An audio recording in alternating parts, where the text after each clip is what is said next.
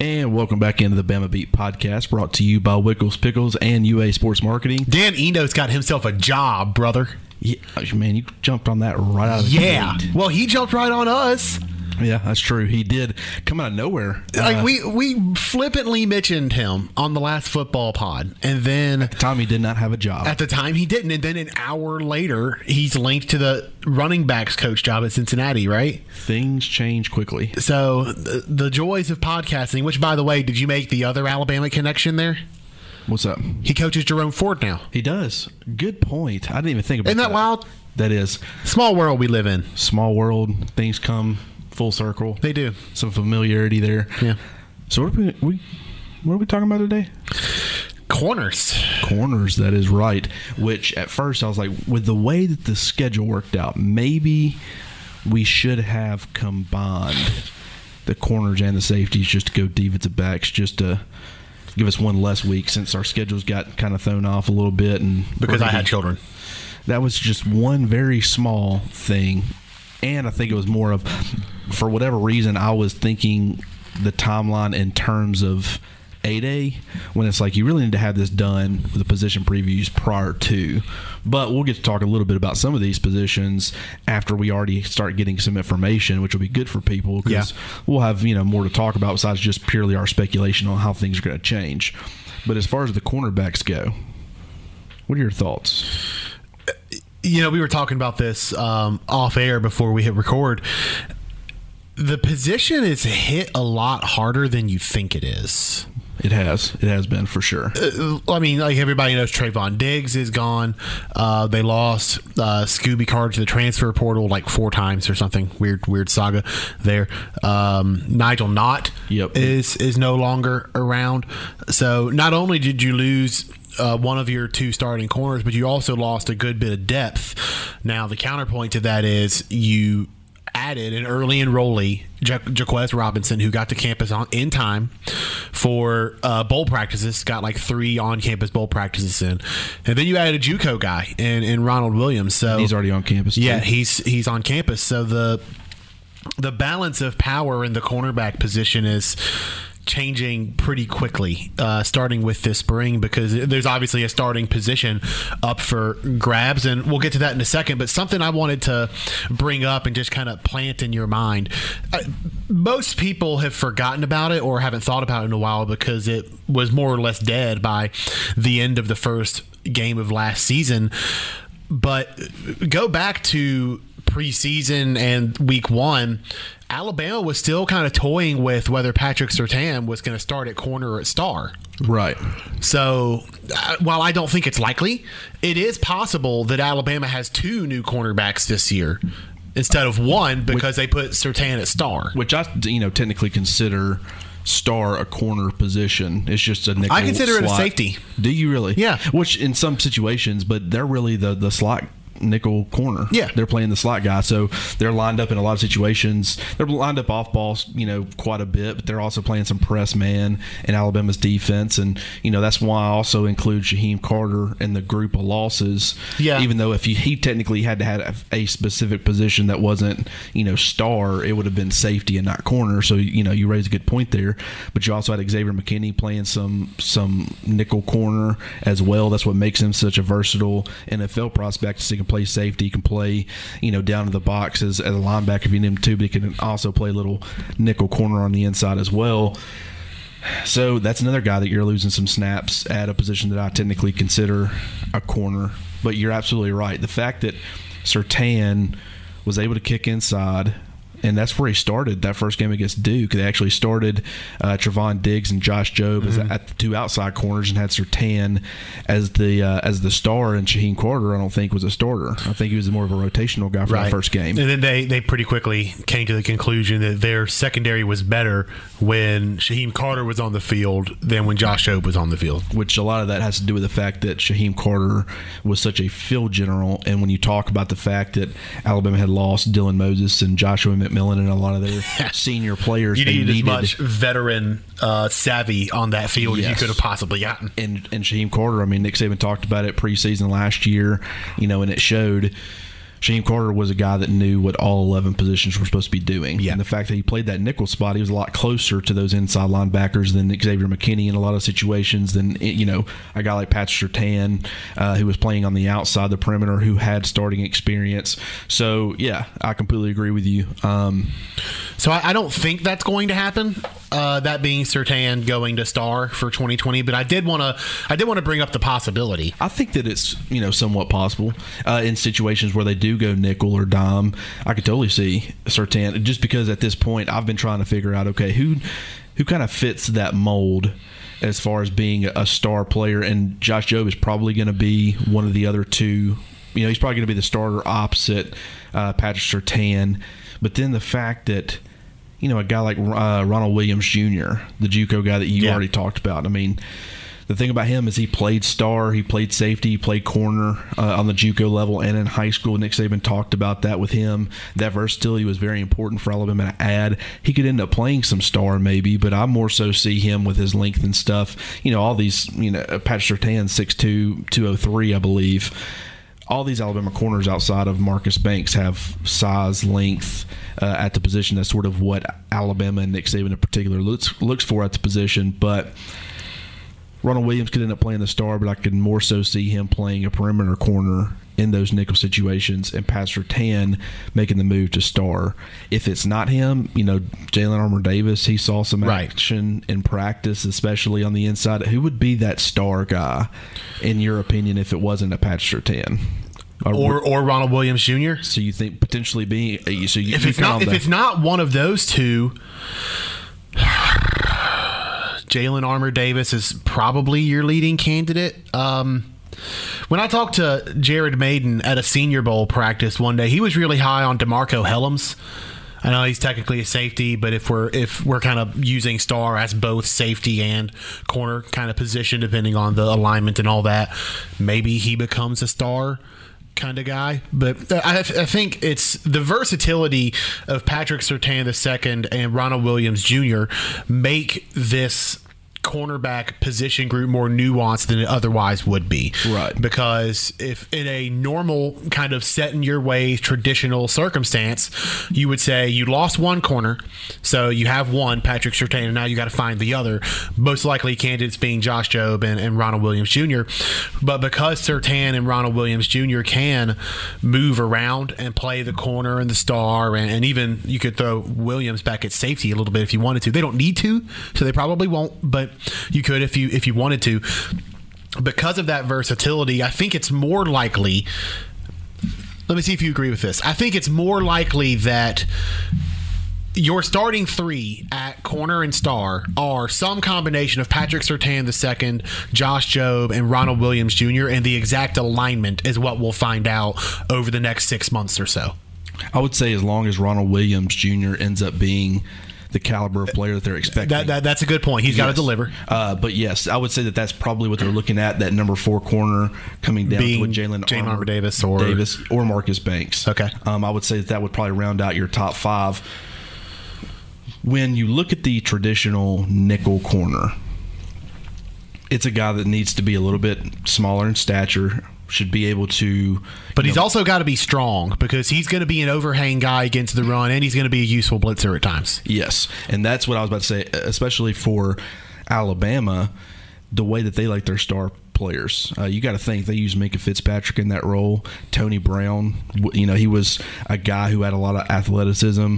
Um, you know, this past year, Shyheim Carter, guy I think you know roughly 5'11", 190 pounds maybe. I don't remember the exact measurements at the combine, but it's something around there. I think I'll find him for you. I think he was just a tick under 5'11 and like 188 or something, uh, if I had to guess. But, you know, when He was five ten and four eighths. Oh, that's the arm length. Come on, really? Why, why are you doing this to so me? so 5'10 and a half. So, yeah, just a tick under 5'11. And I Uh, think one ninety four. 194. Yeah, five ten and a half. One ninety four. Okay, yeah, 188 was Henry Ruggs. Um, but yeah, that's the kind of body type more so that you're looking for in a lot of these situations. Tony Brown was, you know, roughly in the same range. Ronald Williams Jr. is 6'2", 188. Yeah, and so He he's fits got the mold. more length. He's got the perimeter length you look for, but really outside of a Marcus Banks, you're not going to be able to find that guy that you know. And it's not that having length at that position is a bad thing. It's just in most cases, guys who are able to play press man you know, perimeter type of guys with a lot of length. I mean, you saw the benefits of having Trevon Diggs as far as his ball skills and his length, arm length, all that combination. Uh, make an impact on the field for Alabama last year. That's kind of what they're looking for. And I know that he wasn't great in run support. I know there were some times where he got beat deep, especially in the LSU game. Ja'Marr Chase is a hell of a receiver.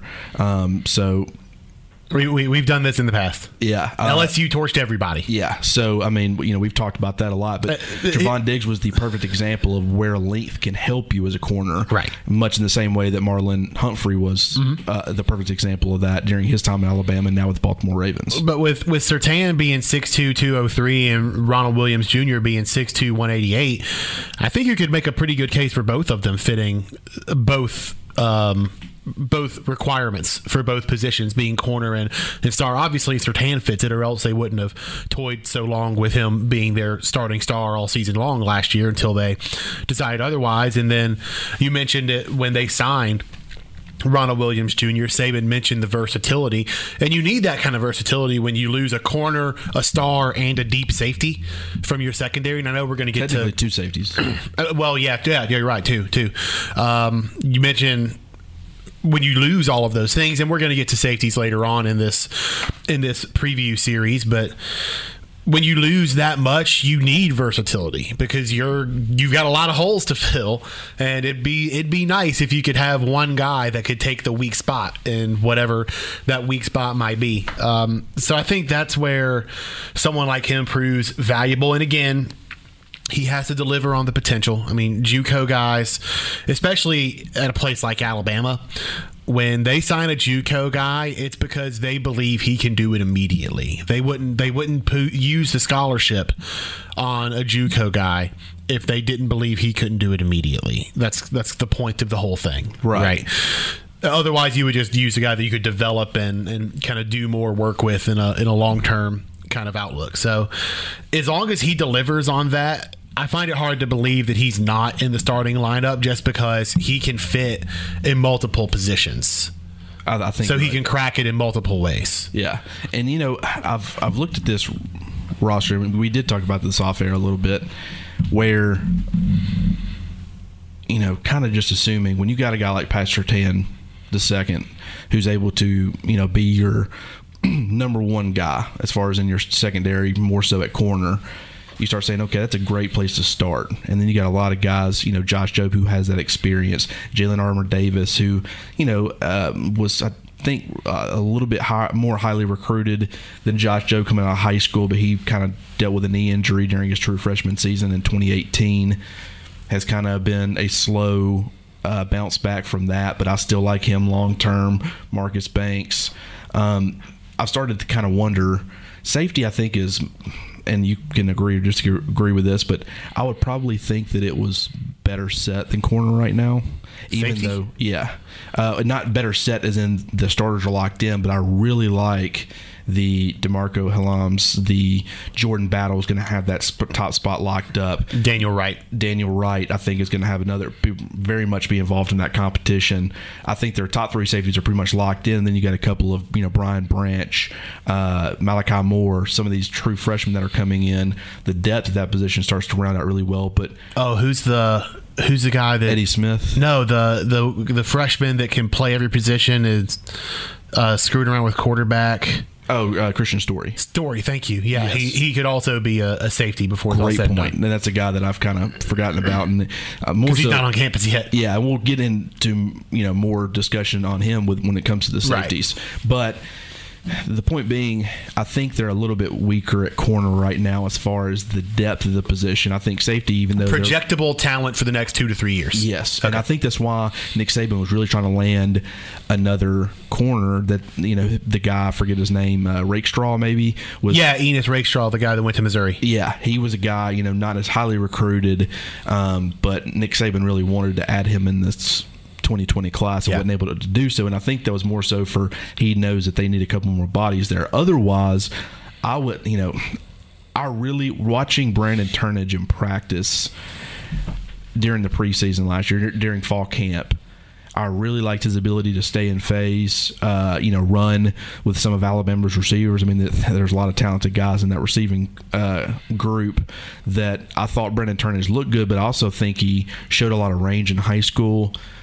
And that's something that I thought Alabama could be lacking with last year um, with their safety group, and that kind of ended up being the case. Mayden was not a rangy guy.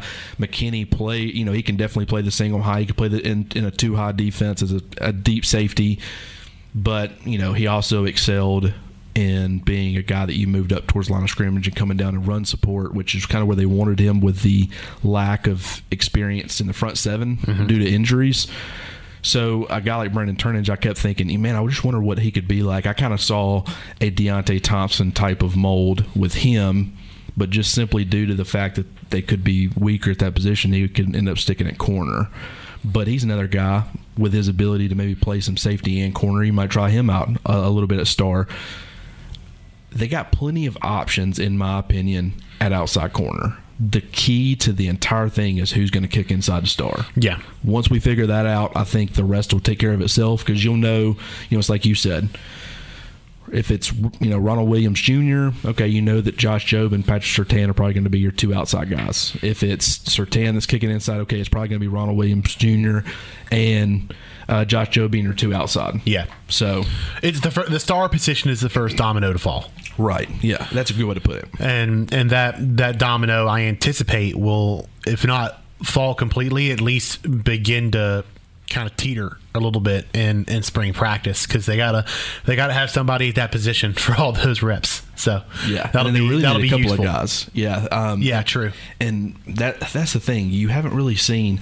There hadn't been a clear cut number two star that I've known of. You know, like Shyheim Carter was the star, and I guess maybe if, if something would have happened to him, they would have moved Surtain in. Yeah, I guess uh, they absolutely would have. Yeah, I, I, w- I would probably, or or they so. may have moved McKinney to star and made Battle start at deep safety. Uh, yeah, that's the other thing too that I'd wondered. But you're right; they haven't had a number one star or number two star. Right, it's they've had kinda, someone who can know. play star and then someone else who can play star. Right, like you had pretty good guesses as to who could end up being that guy. Right. to step up, but you didn't. They're on the depth chart. They don't ever I don't think they even did they put the star position? I mean, they, they do. They, they put do? the star position on the on the depth chart, and they have they have it all lined out. But I, I think that line of thinking is kind of similar to the whole best five on the offensive line thing. Let's let's find our five best and then figure out how we can align them. I think that you see a similar line of thinking in the secondary where they say these are our six to seven best defensive backs, and let's do what we can to get as many of them on the field as often as possible, even if it means one person starting at one starting at position A but being the backup at position B. Right. Because the backup at position A is better than the backup at position B. Right. It's uh, this is one of those the more it's like I said. There's a lot of layers to this onion, isn't it? Yeah, and and I'm discovering that you know it's like an onion. You're starting to peel back these layers and realize, wow, this goes a lot deeper, and there's not everything set in stone.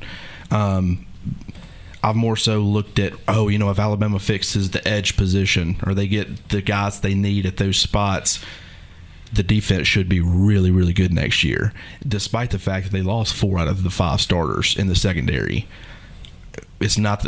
I think I was a lot more confident in the guys they had ready to step up, like a Jordan Battle, like a you know um, Josh Jobe. I, th- I, feel very comfortable with his consistency factor. I thought he played a lot better in the Michigan game than he did against Duke. He really struggled against Duke, um, and so you know I like some of those depth options as well. So this will be.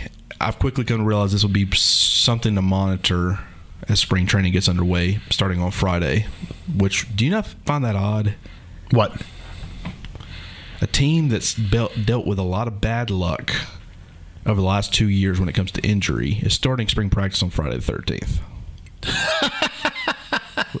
am I am I the only one, am I overthinking that? Uh, uh, you are not the only person that noticed that. Um, I'm probably as anti superstitious as a person can be. And I'm the exact opposite. So that's not something I would have noticed. That is funny though. Yeah, I just I thought that was it when I I was like, man, you guys picked a great, and I get it. They like to do the Friday thing. I mean, yeah, I mean, a couple days off and then get back into it. Yeah, Monday. like ju- just to well, it's spring break. Yeah. That, so Oh, like just, right. Yeah, like yeah, just to, always- just to lay it out for the listener, so like you actually know what what's happening. The the joke aside, the Friday the thirteenth practice is the last day before the university spring break. So they they get the kids in the meetings and in a practice environment, kind of get their mind right and get football on their mind before they go off to spring break and do a bunch of things that college kids do that adults would wish college kids would rather not do. before they go all get the coronavirus while they're on. But while break. yeah, but while they all go to Nashville or At least one healthy practice. to get the yeah get one practice. healthy non-coronavirus impacted practice. Yeah. Um, but then uh, and then they'll come back from spring break and, and resume. So that's why it actually happens. Just to educate the listener that didn't know, but the whole Friday the Thirteenth thing is pretty. That's pretty funny. Yeah. It's not going to be funny if someone gets hurt. Then Yeah. um, I'm going to feel bad for thinking it's funny. But Yeah. currently it's funny. On the 10th, it's funny. On the t- yeah, you're right. And we got to On the 13th, it might not be funny anymore. But on the 10th, it's funny. We need to start putting the dates when we record these, so people that are So, listening so back- people listen to them Yeah. when they're posted. Don't at us about Dan Enos. yeah, which which which was fair. Which I- shout out? what, well, no, shout out Alabama Pro updates. Yeah. Shout him out. Good dude. yeah, great dude. Didn't know any better. Following his account, Did, he didn't know when we recorded the episode. Yeah, and so we just you know, but and it was it was funny because the 'Cause the we texted second about it- this. Yeah, the second that it happened, I was like, somebody's gonna say something. Yep. And it took you know because It took- that yeah, it got it- released towards the end of the week. Wait a couple days The way that we typically yeah. do it, we try to keep it time sensitive. A lot of the basketball stuff when it gets recorded, it's Baseball and softball play every Yeah, day, The so- football stuff is like that's not going on right now, so that's not you know that can kind of be a, a back of the week type of release. But believe it or. Not, given how much time we spend talking about it, this is football's off season. yes, yeah, but we're I don't know if you knew that or not. w- w- this is a podcast that's dedicated to bringing fans basketball content because there's not a whole lot of great Alabama basketball podcast. There's certainly, I don't think, hardly any po- uh, podcasts that focus on baseball and softball when it comes to Alabama and some of the other things. But one thing you can rest assured of, we're not forgetting about football at any point. We know Because we know you don't. Yes, exactly right. so that the football content is never going to stop. We just like to bring people a nice, you know, round, uh, diverse sports podcast when it comes to Alabama athletics, not just Alabama football. We're we're the podcast for the tier one gumps. That's right. The the guys that are full and girls. Because one thing I've learned, there are just as many girls out there or females that do a fantastic job on Twitter of keeping up with stuff, keeping the fan base rallied when it comes to basketball. I mean, I could, and then once I start shouting them out, I got to shout out all of them. So I, I wouldn't want to do that. But I saw a Alabama's I saw a trio of young ladies on the front row of the uh, Sewell Thomas Stadium um, home plate club for the Sunday game, I love mixing that. it up with those hooligans down there on the. I love the front row. students. Uh, you know, and some of them aren't students anymore, Right. but most of them are. Uh, I love seeing the students, you know, male and female, both doesn't matter, being so dedicated and rallying the troops and making sure that the students are there cheering for these sports teams. Um, I think that's great for Alabama athletics. I think that's great for the programs when when rec- recruits see that. You know, I, I think that reflects very well. So definitely, you know, any of those male or females, uh, so I'm just going to keep calling them that. Listen to this podcast. Uh, keep that up because that's fantastic. We're going to take a quick break. When we come back, we're going to get back to football. Make sure we don't get too sidetracked. what what with this. inspired that tangent? Um, How'd you get there? I mean, I ask myself that a lot, actually. Well, it's conversations with friends. At, at a certain point, it, about every other conversation I have, I have to stop and say, "How do we get here?" It's, What- it's, what- it's like what- the it's like the? Michael Scott line in The Office where he's like, sometimes I start a sentence and I don't know how it's going to end. Yeah, well, I just I true. just find it. Yeah, just something that's been weighing on my heart. I guess I wanted to show the pre- the appreciation because when I do see it on Twitter, um, I think it's really cool. So, Well, uh, I'm, I'm glad you got that off your chest. I Yeah. will be billing you for your therapy session. yeah, I feel it's no therapy; it's appreciation. Learn to appreciate. Don't Don't hate, appreciate. Exactly turn your expectations into appreciations. That'll do a world a lot of good. Think of think of all the sage advice the podcast listener is getting without having any idea this was what would come into their lives today. I had no idea this was going to come into their lives. Neither did I. But here we are. So when I when I woke up three times this morning with screaming children in my house, I had no idea that I would be having this conversation today. Now, were you expecting those children to scream? Or Well, did- of course. Did you appreciate it? Uh, I definitely didn't appreciate it, Well, but I also expected it. So I did the exact opposite of what we should be doing. when we come back, we're we're, we're going to talk about you, yours and Morgan's system. But in reality, we're going to talk about Josh Jobe and cornerbacks. Yeah. This has been the Bama Beat Podcast. Go buy Wickles Pickles. Hi there. Welcome back to the Bama Beat Podcast in the Wickles studio. I'm Brett Hudson with Clint Lamb. Wickles, by the way, are wickedly delicious pickles, relishes, okras, and much more. It's a family recipe that is 90 years in the making in this state, in the state of Alabama. But since 1998, you've been able to find it in the pickle aisle of your local store. And sometime after 1998, you've been able to find it on wicklespickles.com. Wide array of pickle related products and a sandwich spread that Hunter raves about but refuses to get me a jar of. Why? I don't know. He hating. Deal with it. And Brett is way too busy with two young ones to go to the store and get his own. Exactly. So he, we need the Somebody needs to get me a jar of the Wickle sandwich spread. I don't ask for much. I don't okay. I just other- want free food. that's fair. Which at this point you deserve. Is that so much to ask? You're putting in the work with the kids, I just I just want to eat a lot of food for no money. waking up, going to take care of the kids because they're crying, turning around and going to the fridge and getting yourself some Wickles pickles. To What a great 2:30 a.m. snack. I would think so, wouldn't you? Uh, I've got one of my daughters in my left arm and the right hand in a jar of Wickles. Just throwing down some pickles at 2:30 a.m. You gonna have them doing that little rascals? I got a pickle song when they get of age. That should be a yes. If they want to, If it's fine. they're influential, you gotta. Do you, do you even know what I'm talking about? I got a pickle. Hey, I, it's been a while since I've seen Little Rascals. I'd have to watch it again. classic. Okay. being honest. Let's so I have a thought about I have a thought about Josh Jobe. Um, what are we doing here? I have a thought about Josh Jobe that I wanted to get into.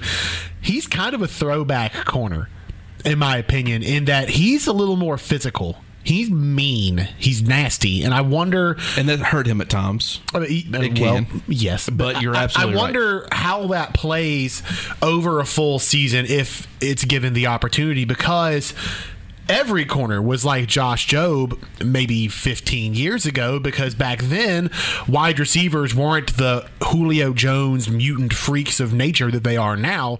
Back then they were just kind of skinny guys that could run real fast. So if you got a corner that was long and strong and physical and could kind of manhandle a wide receiver, that was the best way to go about it. That was the best way to play corner 15, 20 years ago. But then aliens like Julio Jones started populating the earth and all of a sudden you couldn't manhandle wide receivers anymore.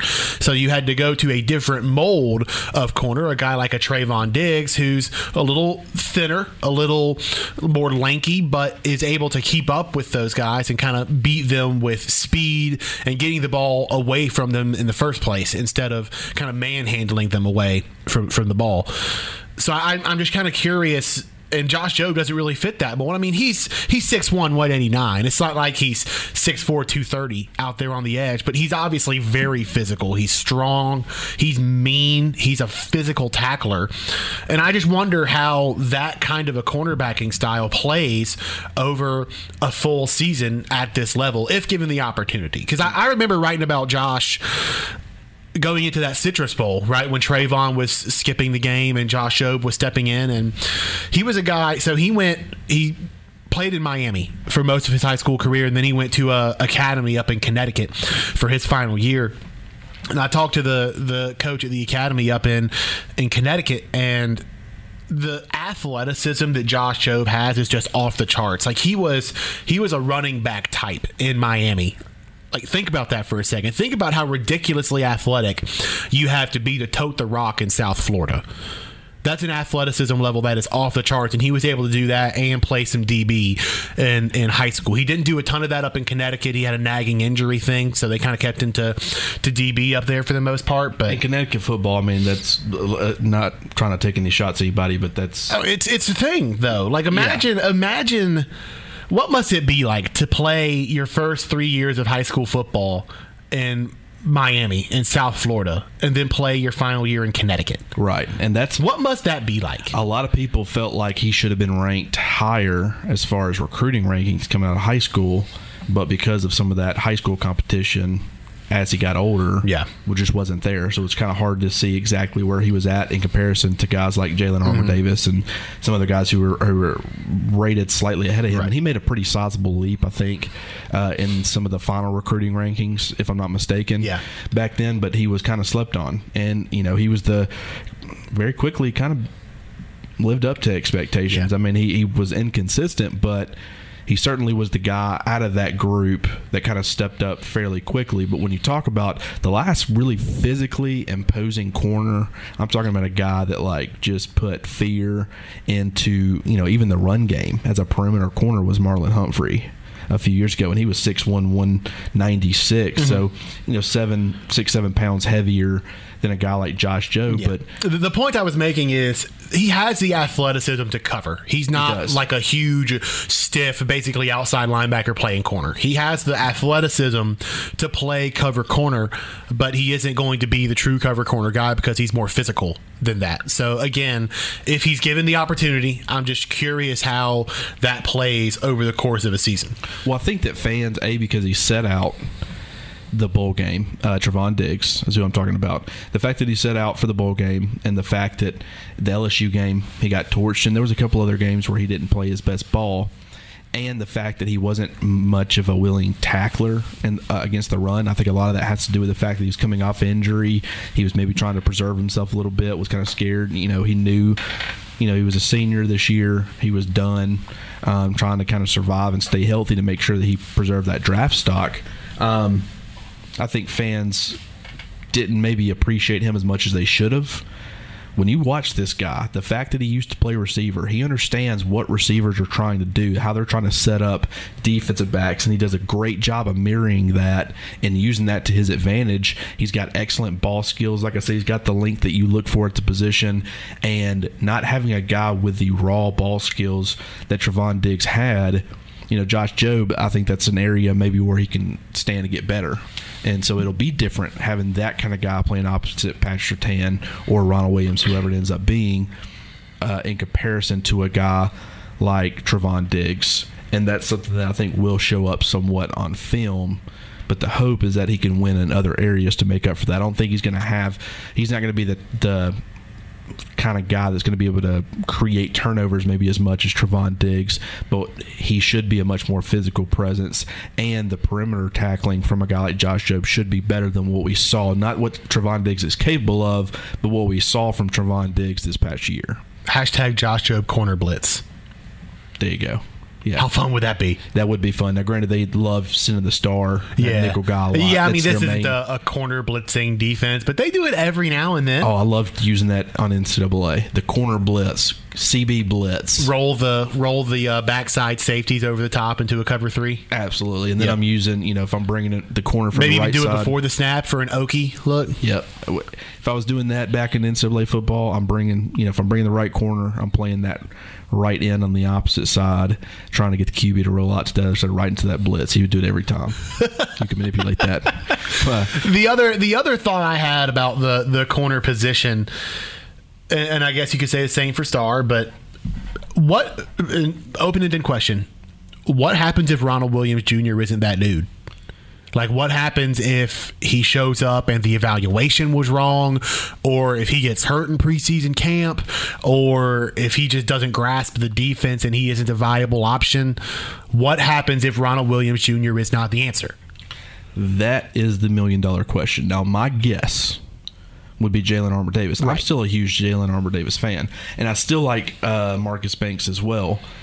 But that's why I'm somewhat getting more concerned about this position group than maybe I realized because it's like you're banking on the fact that Ronald Williams is going to be that dude. And if he's not, you start getting into some of that depth the guys that really should have been your your cornerback four or your cornerback five are now moving up the depth chart. Now they're your starters. And one thing about it, corner is a very exploitable position, whether it's inside as your star or whether it's your outside guy. If there's one weak link, opposing offenses, especially nowadays with the passing games that we see, they can find that guy and exploit the ever living mess out of them. I guess that's the easiest way to put that. Also, the PG way of putting that. Yeah, um, that, yeah, we were about to take that in a very different direction. I realized, nope. S- um, but you know, even a guy like Marcus Banks, I, I, you know, played in seven games last year as a true freshman.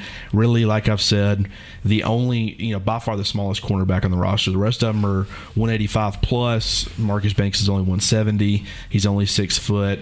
My guess is is he's probably closer to 5'11 just based off of standing next to him. Um, and you know, with the way that Alabama likes to fudge a little bit on the heights, and that's totally fine. Don't they all? Uh, but I really liked what I saw from Marcus Banks last year, and, and he was, I think, the lowest rated corner or defensive back in general that they signed in last year's class in the 2019 group. But he was still the 127th overall player and the number 13 corner.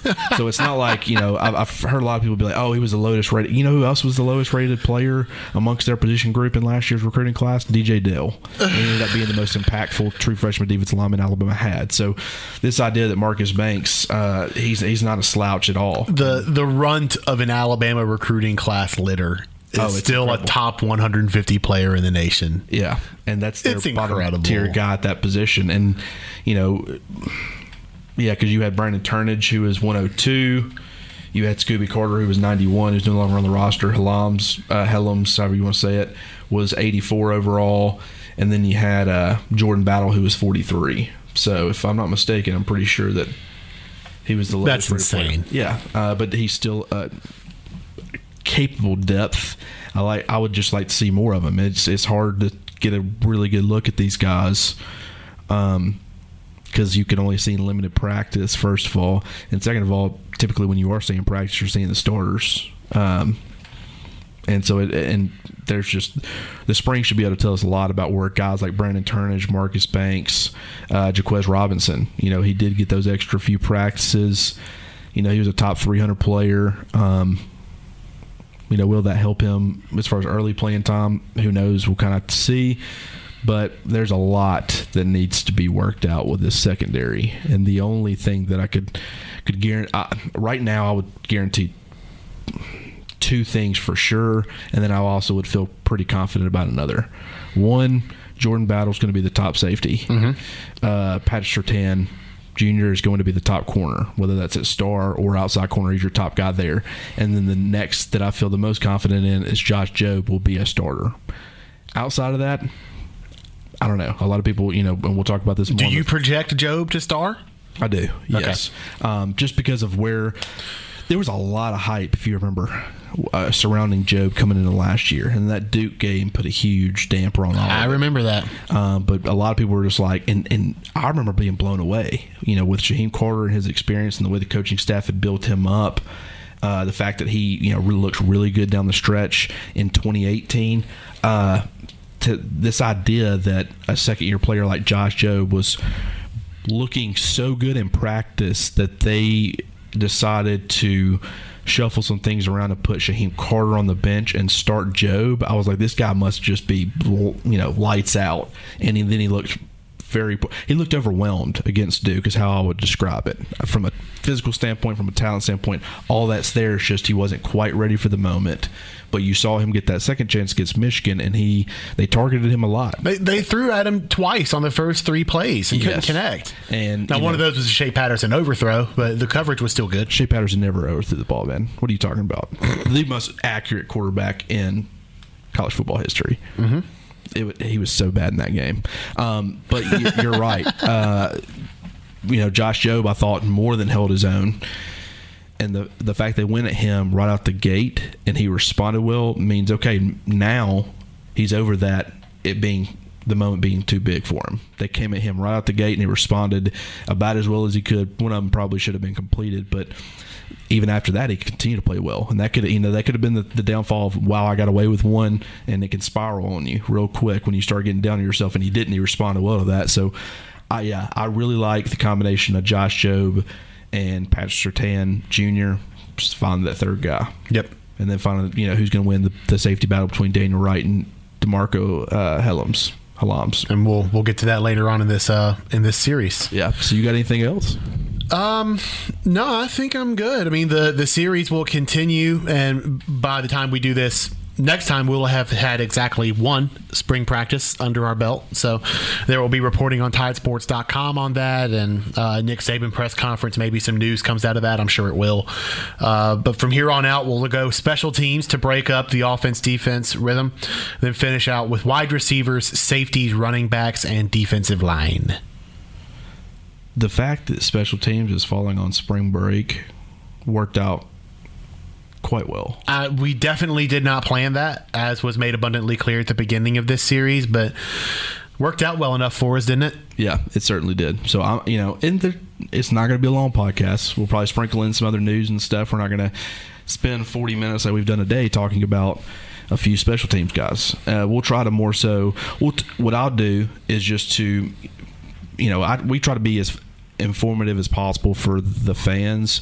So not only will it be kicker, punter, long snapper, all those things being covered, I'll start getting into guys that are really considered impact special teams players like an Ale Kaho mm-hmm. um, and really dive into the nitty gritty. And then talk about some guys who show that capability that are true freshmen that might have to make a mark on special teams to start their careers at Alabama, but just because you know they're loaded at that particular position for this you know upcoming year.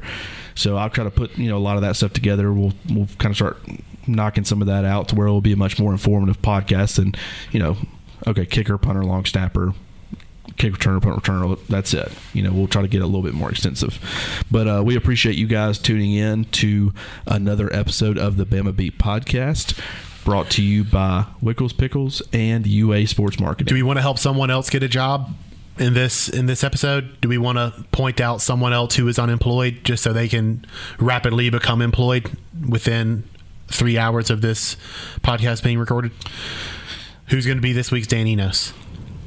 Who could who could even possibly be? Well, apparently Mark Richt's out there wearing Georgia Tech gear uh, and getting taken oh, you know, pictures taken in that. So that'd be awesome. Yeah, um, go throw that man a yeah. job.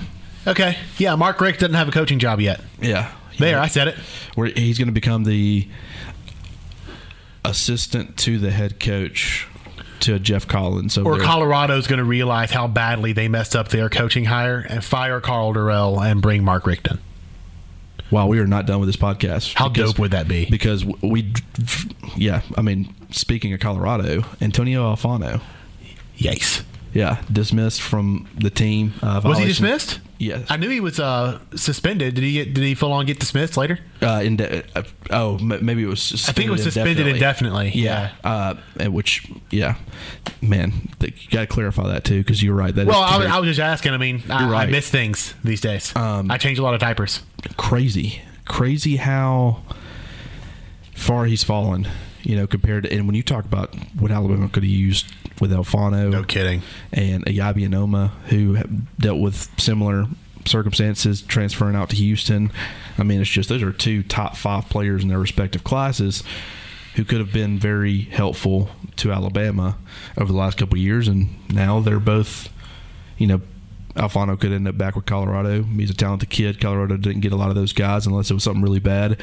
Maybe he will be able to work his way back into the coach's good graces and get back on the team, but that's not a guarantee. So, unfortunate for him. We'll bring you guys any updates that we get on that at a later time. Um, you know, he's not an Alabama player anymore. Was only an Alabama player for a short period, so we're not going to cover it extensively, but it is something that was relatively big news in the last couple days. So once again, we appreciate you guys tuning in to the Bama Beat podcast brought to you by Wickles Pickles and UA Sports Marketing.